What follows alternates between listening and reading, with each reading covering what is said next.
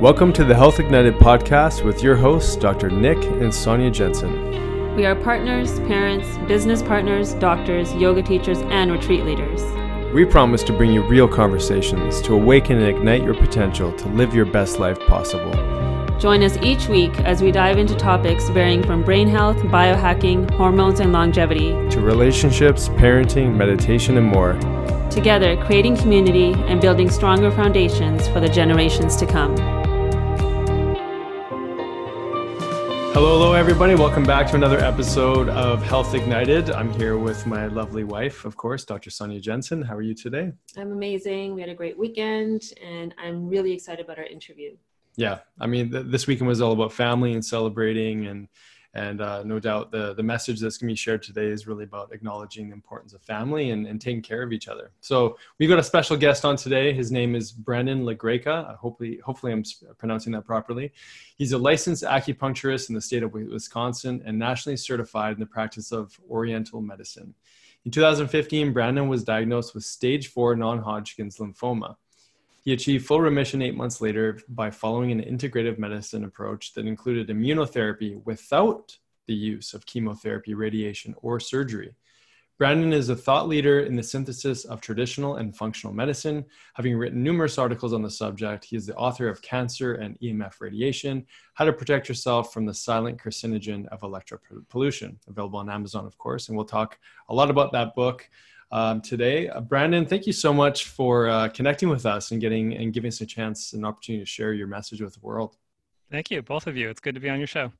Yeah. So, I mean, one of my first questions that, that I had for you, you've got an interesting story, and not many people in the West are exposed to Qigong and Chinese mm-hmm. medicine at 13 years old. Mm-hmm. Uh, how did that journey start for you? So the earlier interest in, in Chinese culture was with martial arts. And I think I might have been maybe eight or 10 when I started with that process. And then right around age 12, I had seen a Bill Moyers PBS special called Healing and the Mind.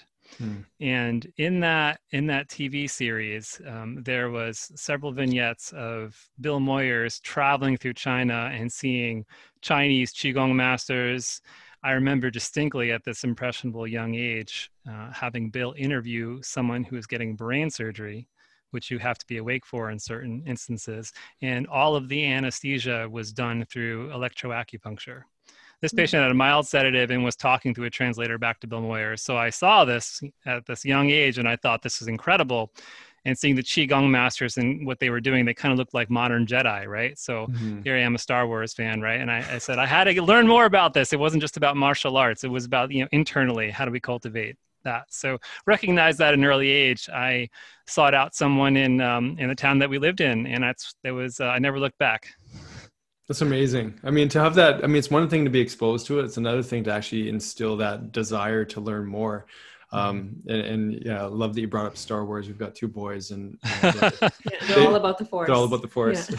yeah. exactly right? And then in our worlds you know in terms of holistic medicine and we were we're educating patients about uh, just you know this life this vital life force that animates us. So it makes it very real when you can do something like practice qigong and feel it for yourself Mm-hmm. mm-hmm. Yeah. So I would actually love your perspective on that from uh, Chinese medicine on the force and the vital force. I mm-hmm. think if we start there and the listeners get an understanding of what that actually means, because I'm sure it has a role in your story and in your healing as it sure. does for all of us. Mm-hmm. Yeah. So my native court is traditional Chinese medicine. And I do acupuncture, you know, every day that I'm in the office and have done so for the last 15 years. And that entire art in science is predicated on that the body itself is animated by this substance called qi. And that's a very difficult word to translate, but we roughly translate it as vital energy. And what the classics of Chinese medicine state is that wherever there is a blockage of this vital energy in the body, this is an area where disease can develop and persist. And that can be as straightforward as an area of pain, that we say there's a lack of circulation, or that can be as pronounced and as chronic as something like a cancer diagnosis. And so what we're taught to do as practitioners of qi in a way is to be able to feel where these blockages are both just by palpation feeling the body but then also looking for other signs you know the quality of the pulse for instance and by doing so we can get a read of kind of the patient's overall energy you know how vital they are and from there use acupuncture as one of many interventions with which to um, to redirect that energy, reinforce it in some cases, to soften in other cases. But it ultimately comes down to the fact that what is the difference between a body that's alive and a body that is dead? It's this vital energy. You know, it's there mm-hmm. one moment and gone the next. One of the best translations of chi that I really do appreciate is breath. It's the idea that as you breathe in, you're bringing energy into your body. And that's interesting to me because then as the body dies that last breath goes out and just as a baby's being born that first breath comes in and it's like that's the the setting of life. Mm-hmm. and so we think about breath a lot. We think about the energy of food that we consume the chi of the food in itself. All these things collectively compose what is our our energy our energy body so to speak mm-hmm. yeah that's it's a beautiful way of looking at it. I mean, Sonia and I are both Kundalini yoga teachers, and, and breath oh, is yeah. like a staple mm-hmm. of the practice, and it's something that we consciously incorporate into our lives on a, on a, regular basis. So, entering into this world of you know of energy medicine and mm-hmm. vitality and chi and prana and, and breath and and just mm-hmm. that life force, how is it that that this isn't talked about uh, enough? I mean, you chose a different approach to how you mm. healed your body and yet mm-hmm. it's a staple for you know just uh, invigorating life into a human being you know yeah. how important is it to you that patients understand this piece of the puzzle i think it's it's critical for one very important reason you know we have the mindset in the west of being very diseased focused you know you can get the, the diagnosis of a disease and you may be able to ameliorate the symptoms of that disease or maybe the, the disease itself. Um, but that's a very different perspective and mindset that is health focused, as in what are all the things that generate health in the body. So, a good example of that is I might have a patient that comes to me with a cancer diagnosis, and they are starting rightfully to ask questions what can you do for me integratively with what my oncologist is recommending? And, and an excellent answer to that question is the oncologist is the disease expert. I'm going to let them worry about that. I want to be your health expert and I want to I want to um, apply my knowledge and my wisdom into the field to treating the body, the person itself.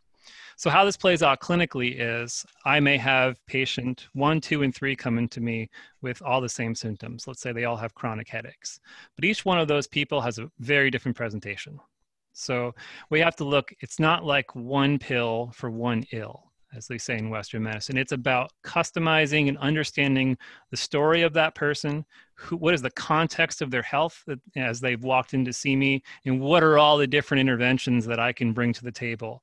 And like like stacking a layer cake, how can we integrate diet and lifestyle and sleep and all these different things and treat the individual as opposed to the chronic headache or migraine in this case? So it is it is critical to make that distinction but of course that's not something we are used to or taught to think about in the west. And we have this idea that you know we go to a doctor uh, like you would take your car to a mechanic and you have a very specific problem and there's a very specific fix and that's it. And then we can hopefully walk away and not have to change anything in our life. But as we know you know all health uh, or, or quest for greater health requires change on the on the part of the individual. So you know our role is then to educate them and then provide some of these simple natural treatments to and change their mindset along the way to take uh, ownership of their health and mm-hmm. responsibility.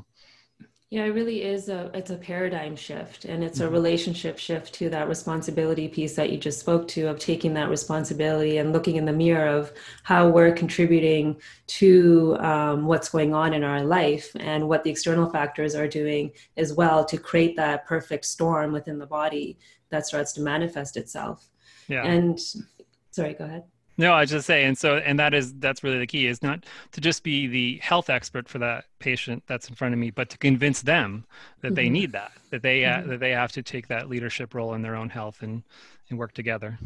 Mm-hmm. So, I mean, that's perfect segue into your own story. I mean, you're obviously working with cancer patients up until uh, this point in 2015 can you walk us through the realization of this showing up in your own life you know having worked with so many people already? What what did yeah. that mean for you? How did that define you in that in that time?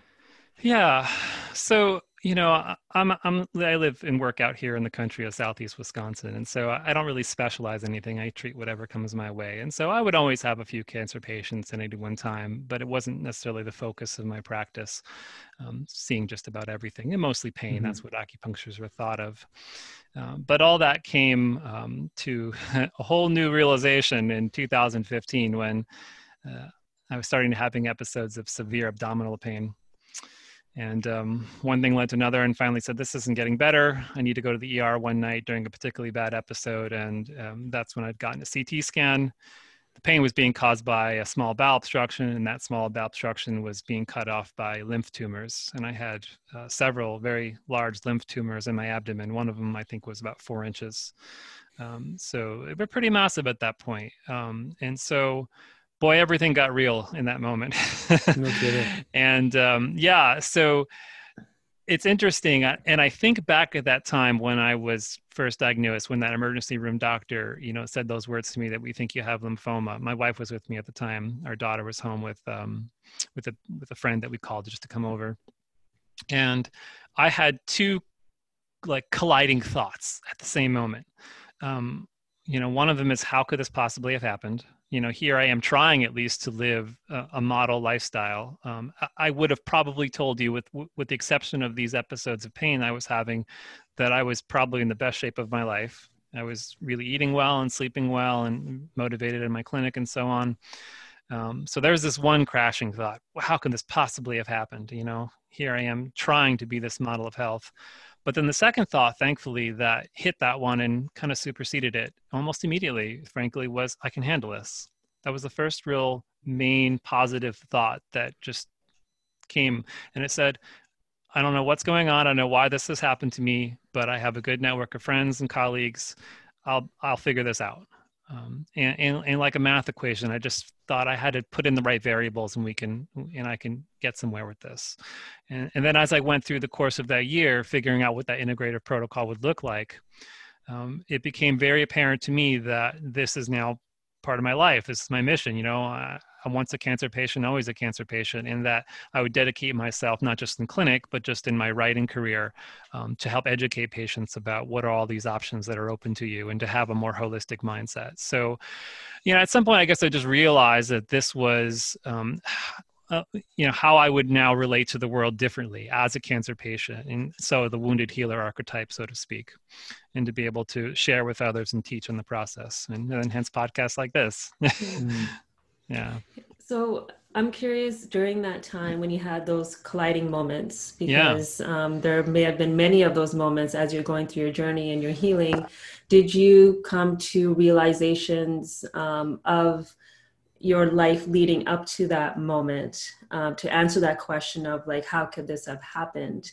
and you know i'm a believer that everything happens for a reason and yeah. it's almost like the the 10 years before um, or the time that you're a practitioner, it's like you're in training for that yes. moment to recognize that I can do this, like I can mm-hmm. handle this. But did you yep. have any realizations of like other moments or other things in your life, stresses that may have contributed to that environment in your body?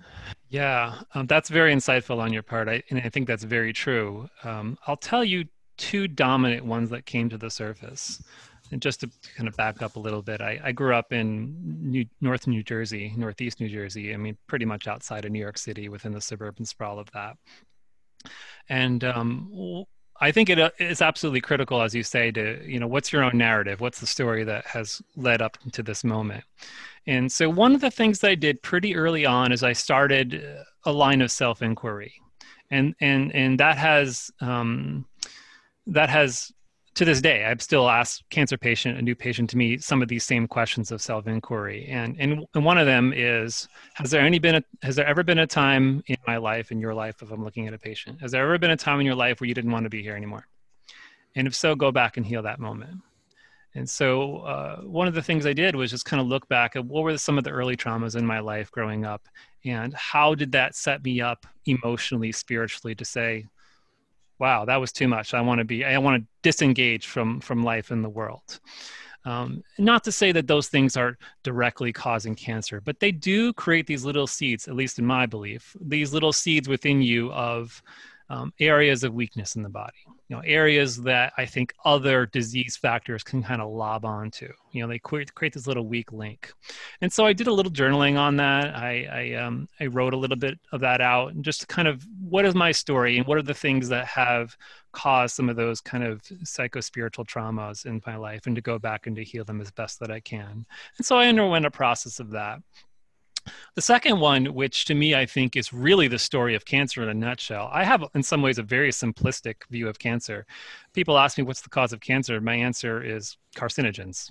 That's it. I mean, and, and that's kind of a, it sounds like a cop out answer, right? You know, the cause of cancer is something that causes cancer.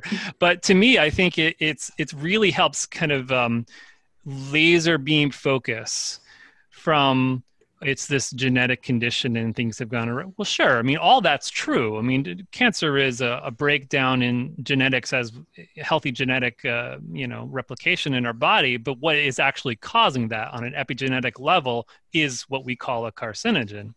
And so, to me, the entire story of cancer, really, um, as a global phenomenon, is the story of environmental medicine.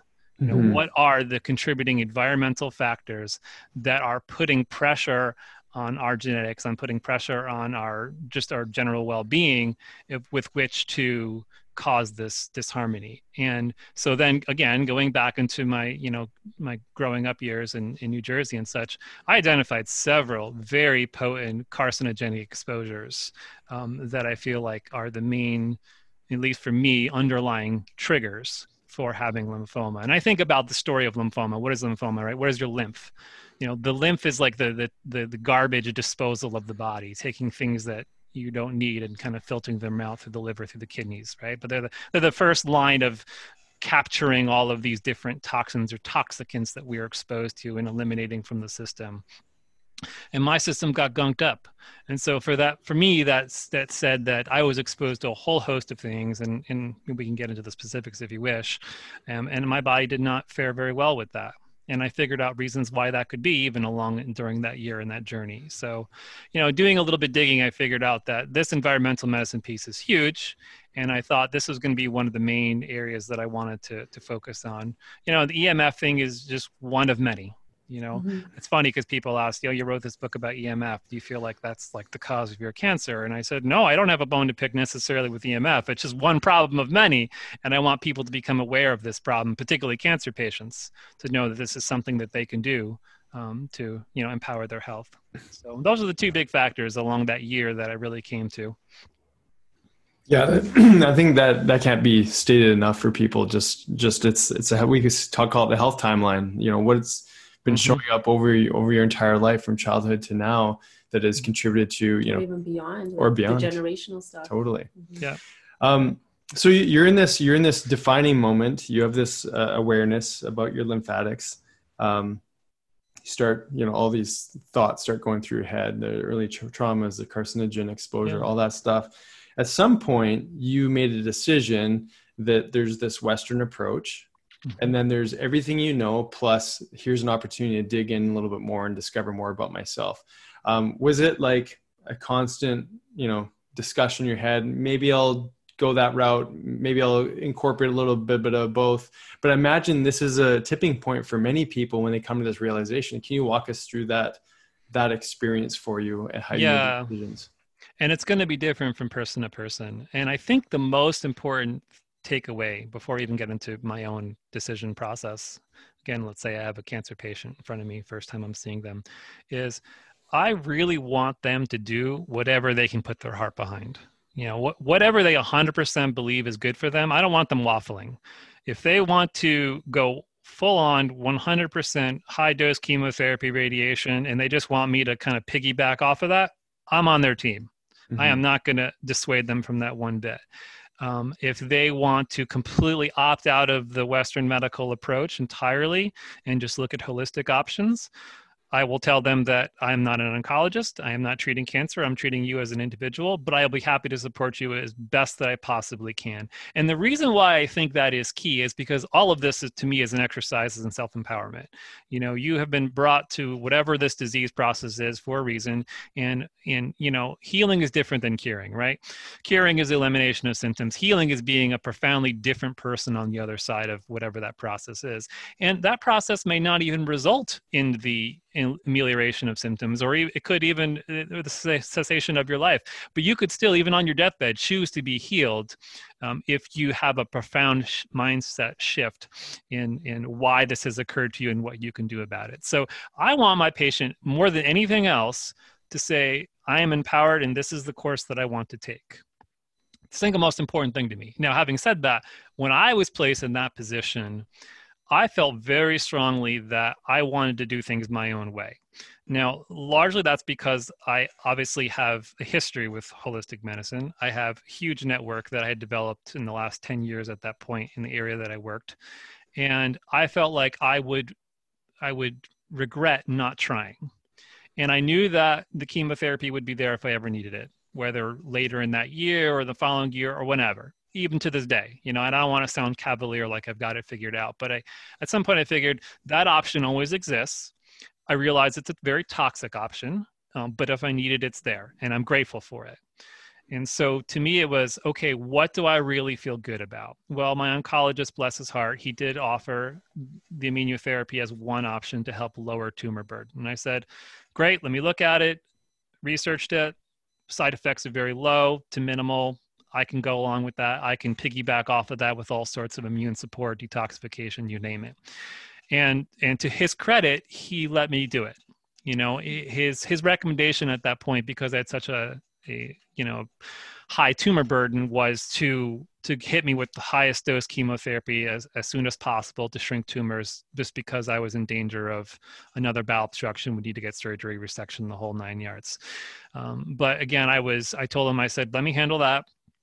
I can fast for a month if I have to, a liquid diet. I will not, I promise you, I'll not get back in the hospital, another bowel obstruction. Just give me some time to figure this out and um, he was okay with it you know and he's he's a great guy that way. And so that's exactly what i did. I just did the immunotherapy alone. And then at some point i started plugging in my whole integrative protocol. And lo and behold within eight months um, i had a clean pet scan. I was fully in remission. So it's amazing. and, and grateful. I had a I actually just had a follow-up scan early this year at the kind of around the five year mark just to kind of my curiosity and the, my ct scan was clear so you know, I, I continue to do a lot of the same therapies that I researched that year. I continue to take very good care of my health. Not that I didn't before, but you know, again, the, one of the one of the things I, I really appreciate about holistic therapy is it's not necessarily that they're non-toxic, but they generally are very safe, right? You can continue doing them. You can continue taking herbs and doing detoxification. You can do that day in and day out for the rest of your life if you need to. So I hold these therapies close to me and I continue to do them.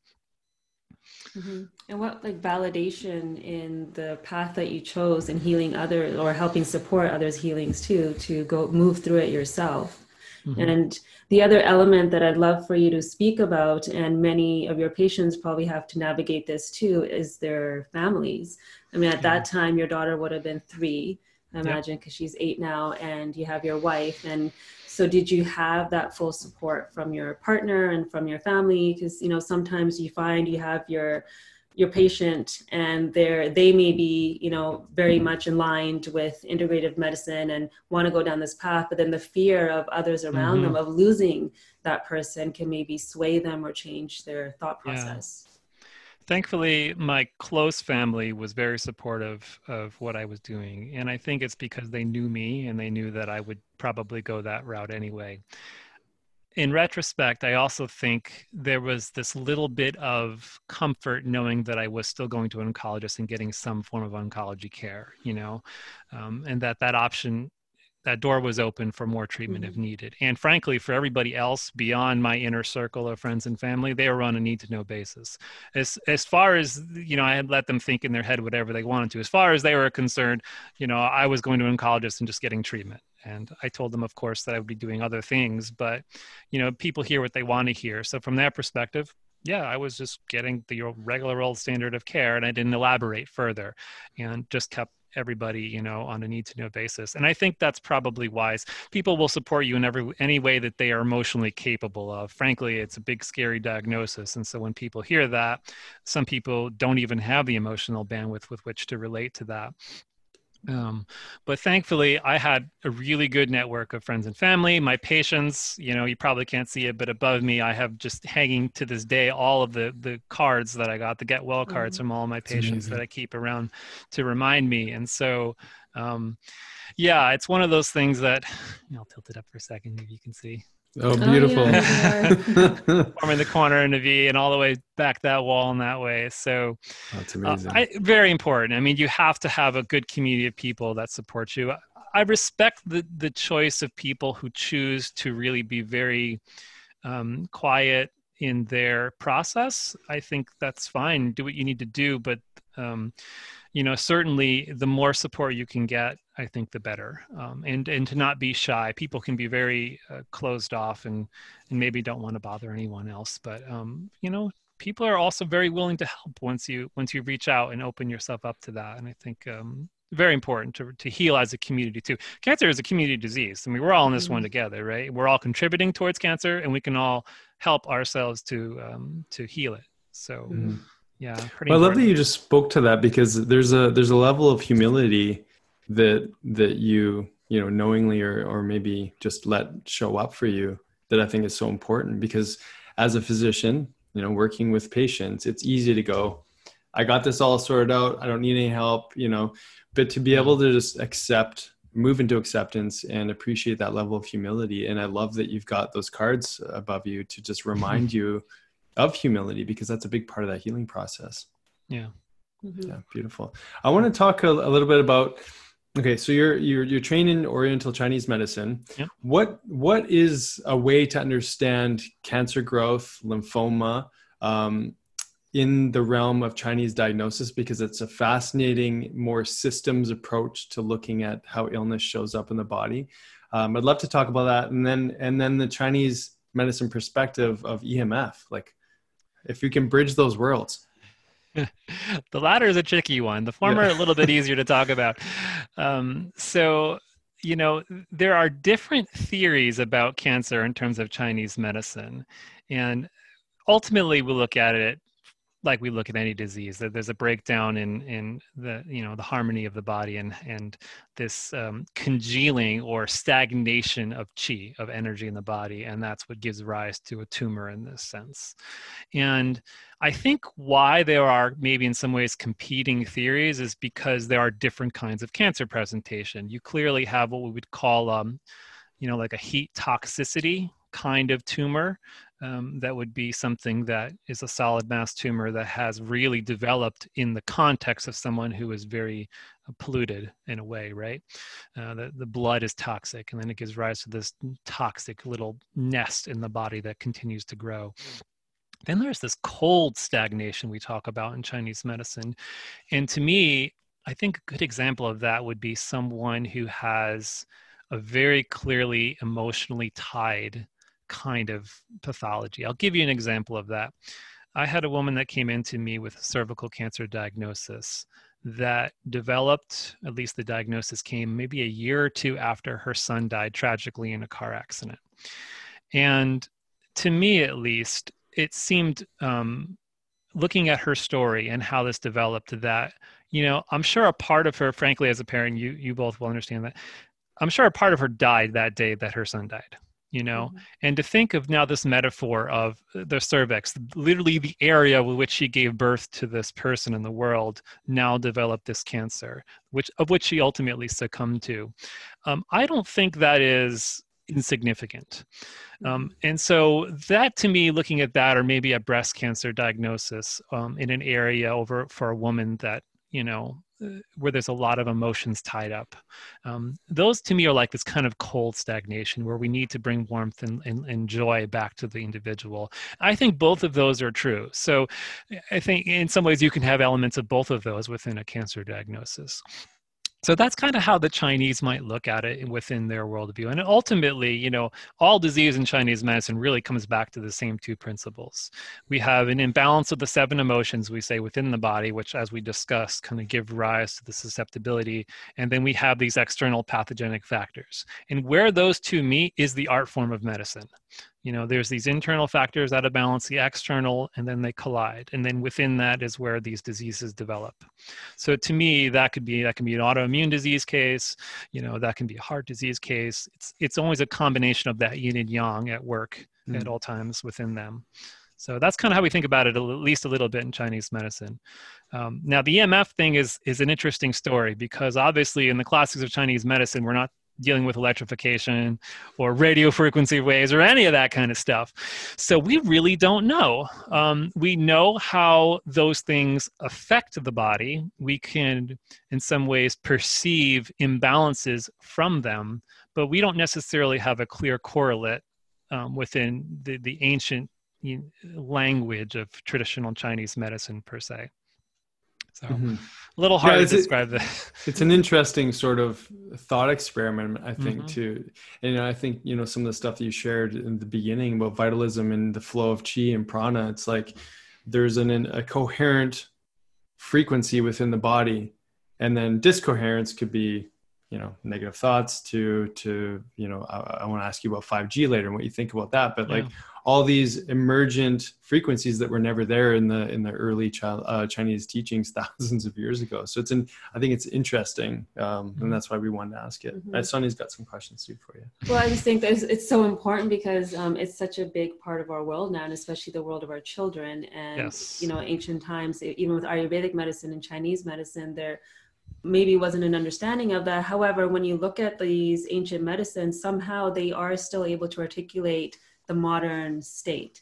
And i think like what nick was saying with like even the meridian system or even in like the constitutions in ayurvedic medicine it's that disruption right? So there's this thing in our environment that our bodies are not used to being around.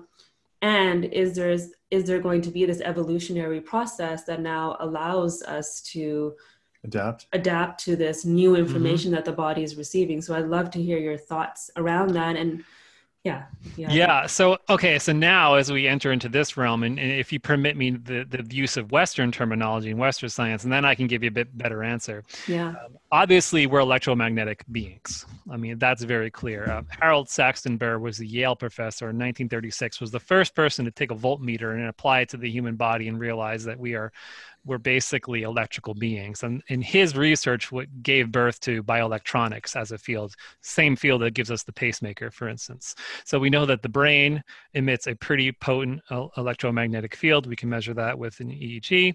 The heart, an even greater one, and we can measure that with an EKG. So we have these electromagnetic fields that extend beyond our body that can be very that can be measured by very sensitive equipment, right? So there's no doubt um, within conventional science that we're electromagnetic beings.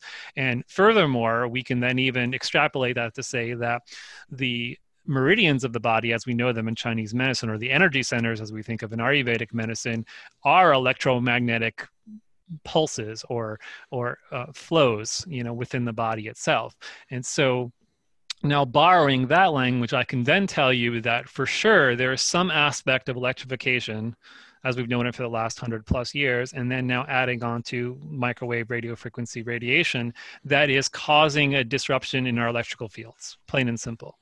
And the patients that I treat that have symptoms that they attribute to electromagnetic fields, there's a way that in some ways I can just use acupuncture to discharge that excess, you know, built up almost like static energy in the body.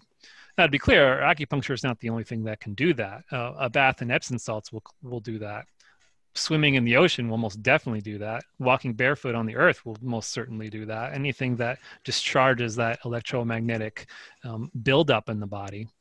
And this comes with the with the knowledge that you know we have evolved as a species um, on the surface of the planet where it is predominantly negatively charged. And then way up in the ionosphere you know is where it's more positively charged. And the differential between the two is why we have lightning strikes.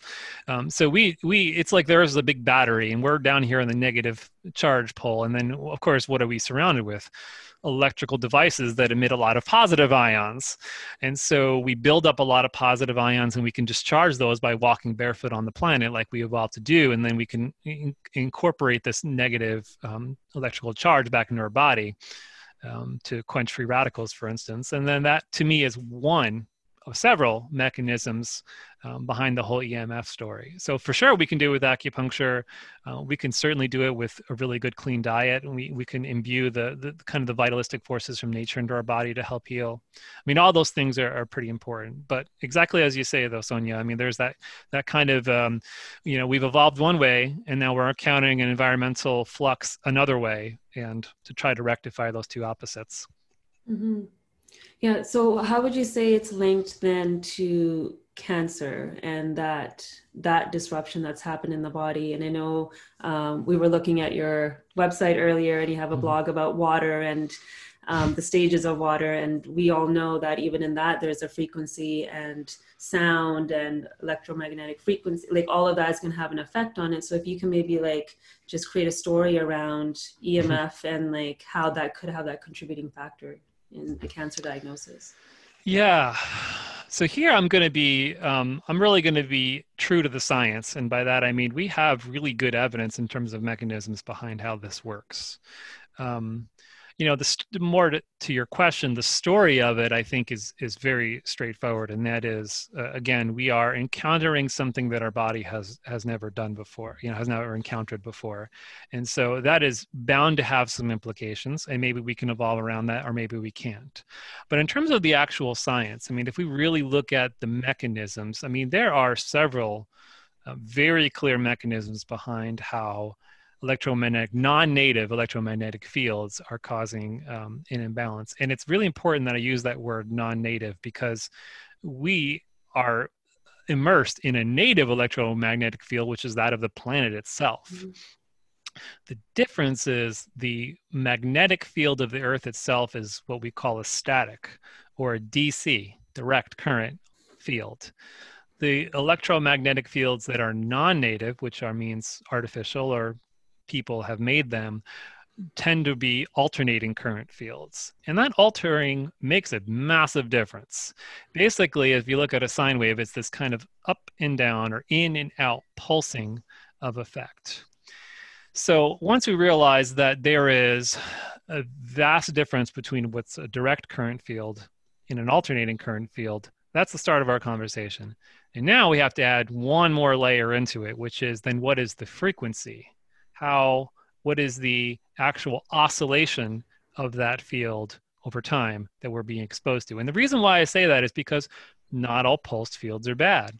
For instance, we have a technology that many practitioners use in their in their clinic called pulsed electromagnetic field therapy and these are units that are tuned to a very specific frequency that can do things like speed up the healing of a fracture, for instance, or heal soft tissue energy uh, injury. I mean, so we know that um, pulsed electromagnetic fields could have a, a potential to be beneficial, but that's not the fields that we are being exposed to.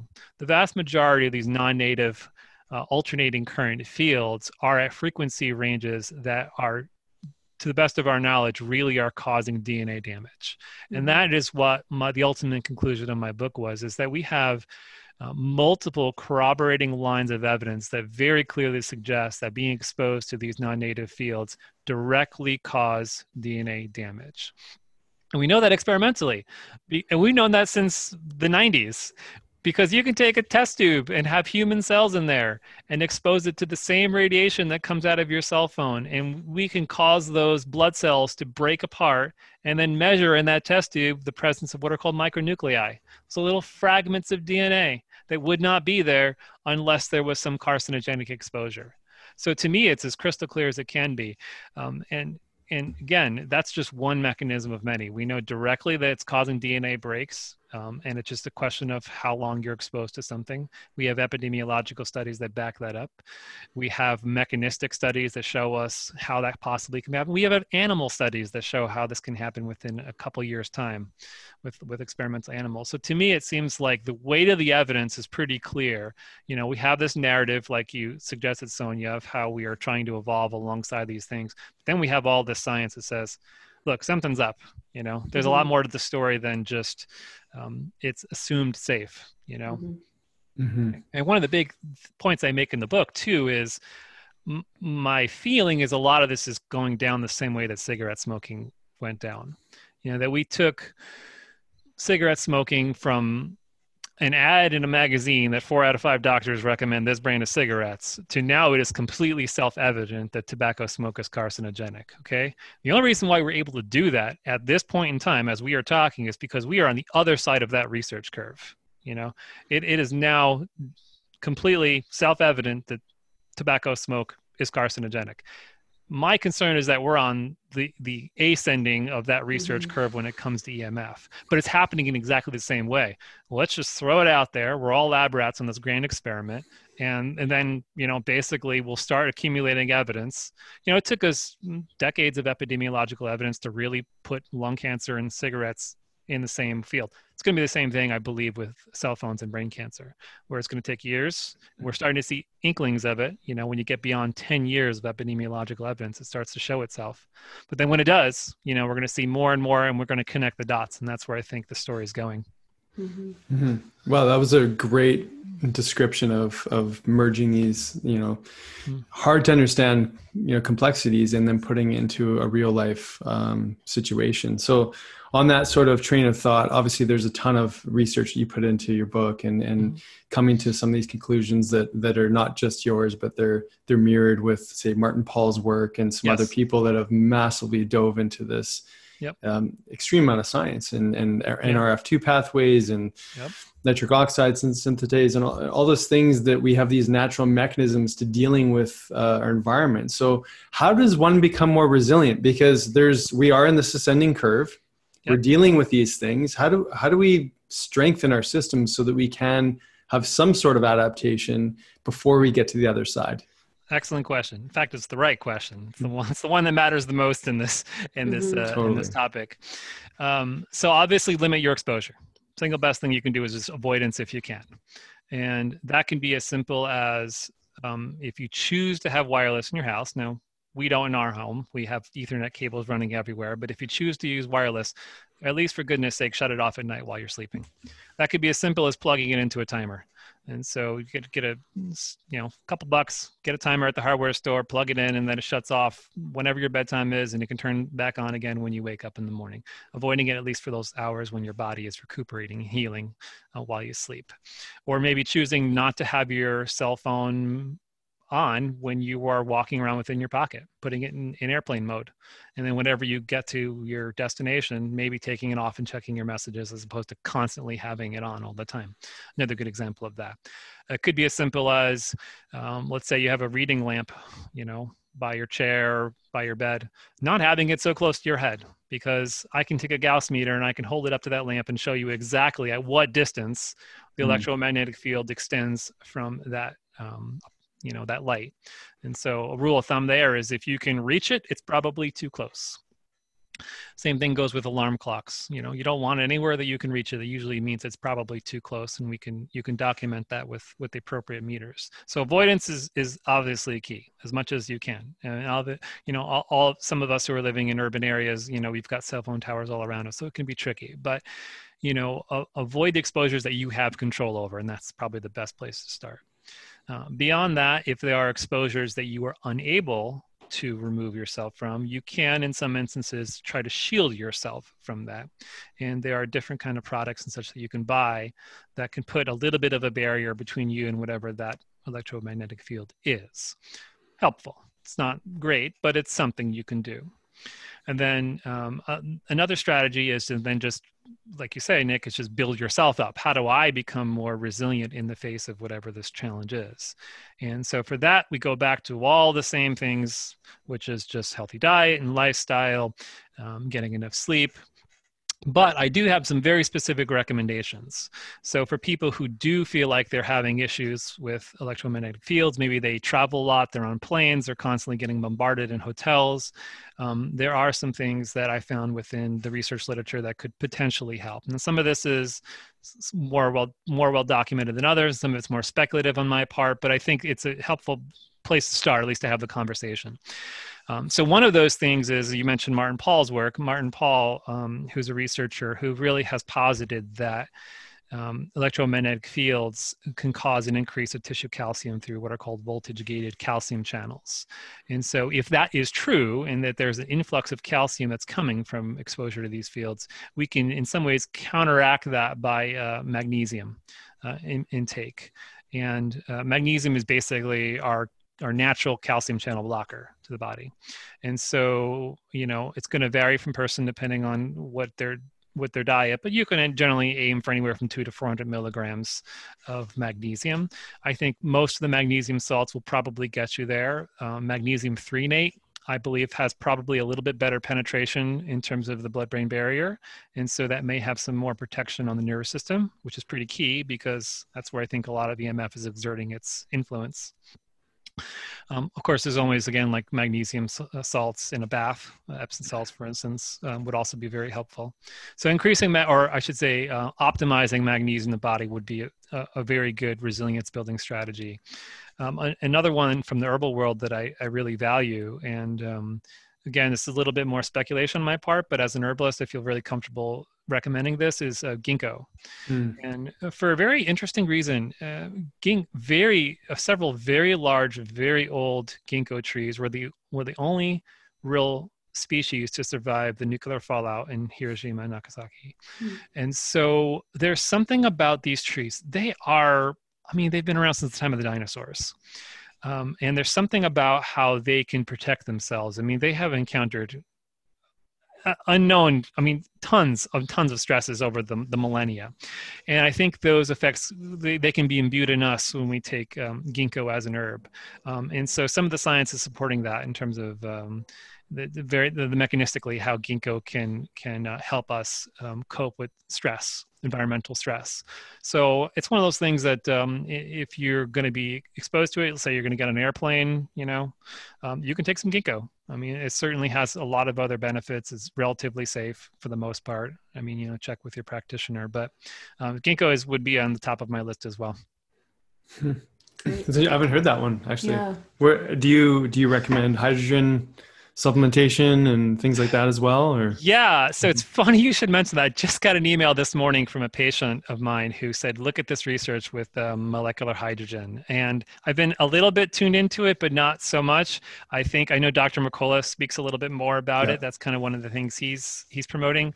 Um, that th- there's a massive tie-in with that and and water and yeah you know electrically how our bodies operate. So um i'm supportive of it. I think it's probably i think um i think it's one of those things that could could certainly be a, a really key strategy. I haven't done as much uh, personal experimentation or using it with patients but um well and it's one, in the list. Yeah and it's one of those things that's sort of hard to measure too right? I mean unless yeah, you've got the subtle. gauss meter um right. i want to show you this. Is this going to help us? Orgone generator.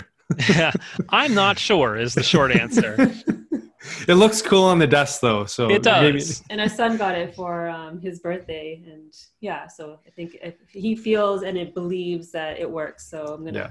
i'm gonna let him and yeah so I, I have i have a couple responses to it is so there's a lot of subtle energy devices like that. There's there's many and um uh, I get asked about them quite often, and my, my answer is always I don't know. Uh, uh, what I can tell you is there's nothing that's occurring from those types of devices and such that I could measure in terms of my devices, in terms of the physics of it, right? You know, I'm looking at this uh, uber scientific.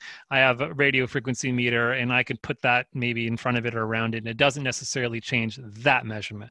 Mm-hmm. Does that mean it's not helping me on other subtle energy ways in terms of how my body is responding? Um, I would say that th- that's totally up for discussion. Um, one of the uh, fields that I uh, I think is probably or one of the gentlemen I think has got this really figured out is um, in the field of biogeometry, um, which was Hmm. you know systematized by an Egyptian gentleman. Um, and I've read a little bit of his work, and he's got some interesting case studies behind um, how he uses certain what are called biogeometric signatures to help with people coping with EMF stress. So. I think there's a lot more that we need to figure out there. Ultimately, I think it's possible. I think there's there's definitely an inroad there. Um, but can I say for this individual device or that one or this one, you know how they're working? Yeah, it's kind of hard to say. And there's hundreds of them out there now for sure. Mhm, Mhm. mhm, yeah. Do you, I, I, got, I know we got to respect your time here. We're almost uh, at the top of the, the hour here, but I do want to ask do you think that there's a chance that we may, there may be a reemergence of Tesla type energy, Nikola Tesla? Do you I think sure that's hope so. I, I hope that's what's on the other side because there's definitely some biosymmetry I think that would show up if if we moved our electronics in that in that way. I, I think it. I think it's completely possible that we can harm. In other words, I don't know if it's one of these things where it's either or. I think there's absolutely a way that we Mm. could probably develop technology that is harmonious with biological life and not destructive of it. Absolutely, I think that's very possible. In some ways, we're kind of in an evolutionary bottleneck right now. You know, it's this ramp up of technology and industrial forces, and we're at this point right now where we really got to be clear about what our future looks like. You know, if we go on with the environmental degradation, we're going to go from you know, currently it's one out of three people get a cancer diagnosis in their lifetime to likely it'll be one in two in our lifetime, one out of every two people. I mean, to me, that shows a very profound breakdown in uh, in our ecology in terms of how we're relating to the environment. So we're at this bottleneck right now, and you know, we could choose to turn things around and implement technologies that are harmonious. Absolutely, I think the science is there. I just watched a documentary on it a week or two ago about a gentleman named Michael Smith who has developed what's called, I think, the uh, green powerhouse. I mean, he's got a way where he's taking and making biochar and then taking the the and feeding into algae and then taking the methane production and using that to fuel the biochar. produ- It's like he's got a closed loop system. Wow. I mean, people have the science is there. We can probably do this. We're just lacking the political will at this point to really fully uh, bring these technologies to fruition. Mhm. So I sure hope so. Is the the short do answer to that question. Yeah. Yeah, So as we close, um, I have one last question for you. sure. So, um, as parents, most of what we do and a big part of our why and what we do is our children and trying to uh, model for them um, habits and things like that that they can instill in their life. So, with you and your daughter, if Mhm. you could have that one thing that she could really grasp about the power of her vital force, like how would you explain that to her? And what is that one thing that you really want her to understand about herself? Yeah, I know exactly what I'm going to say to that question. It's so easy and so simple for me. It's just being in nature. That's it. Mm. Mm. We've got so many, we got a generation of kids that are plugged in. Um, we're very fortunate. We're in a position where we can homeschool and we live on the edge of a, of a beautiful forested area and we get out there every chance that we get. Um, we go out looking for mushrooms and we go out looking for, you know, whatever's flowering right now. Um, to me, the, the I don't, I don't, sometimes I, I don't know what the question is, but the answer is always nature and getting Mm. back to it. Um, and so for me, it's if I could instill within my daughter a reverence for nature, I think all good things will spring from that. And so, um, you know, we limit her screen time. It's not like we can completely avoid technology because we have grandparents in different states. And it's been a, it's been a boon this year to be able to have her go on FaceTime and talk with her grandparents. It really, it really has been. But at the same time, we have to really just keep a, a balance point to say Mhm. that um, be out in the garden, be barefoot in the garden, go out in the woods, listen to the birds, um, feel the trees, do all those things because those are the things that make life worth living and, and enliven our spirits again. So that's what I would say. Just get back out in nature, wherever, it's a whatever that beautiful looks like for you. Yeah. Thank you. It's amazing. Yeah. Uh, well, we want to make sure that people can get a chance to access all your information. You've got so much amazing resources, or so many amazing resources on your on your blog, uh, in the book. Um, can you just direct people how they can follow you, maybe on social media, and, and get access to all, that information? Yeah, sure. Um, basically, the parent website for all of my author related activities is just my name.com. So brandonlagreca.com, which is L A G R E C A.com. Or if you just want to jump right to my blog and kind of read whatever I'm thinking about these days. That's just empoweredpatientblog.com. There'll be links to the book and everything else there. So you can just kind of go and you can join my newsletter and keep up with what I'm doing. I'm kind of releasing little snit little snippets from my next book right now, which is on cancer and stress. So if you're on my mm. newsletter, you'll get little passages to read and things. So, yep, and the and the blog's great, by the way. I mean, you you bring up some really provoking discussions that are extremely important. So, yeah. Um, yeah, thanks thanks for all the work that you do. And and you both as well, being in the world doing your work. So grateful to have spoken with you. Yeah, Thank appreciate you. you. It's a great Thank conversation. We hope you enjoyed this episode of the Health Ignited podcast. Be sure to download, subscribe, and share as we build this conscious community together. You can also find us on YouTube, Facebook, Instagram, and our website, drsjensen.com. Please note all information on this podcast is not and should not be taken as medical advice. Please see a healthcare professional to receive the care needed. Thank you for sharing this time with us, igniting your health freedom. And welcome to the tribe.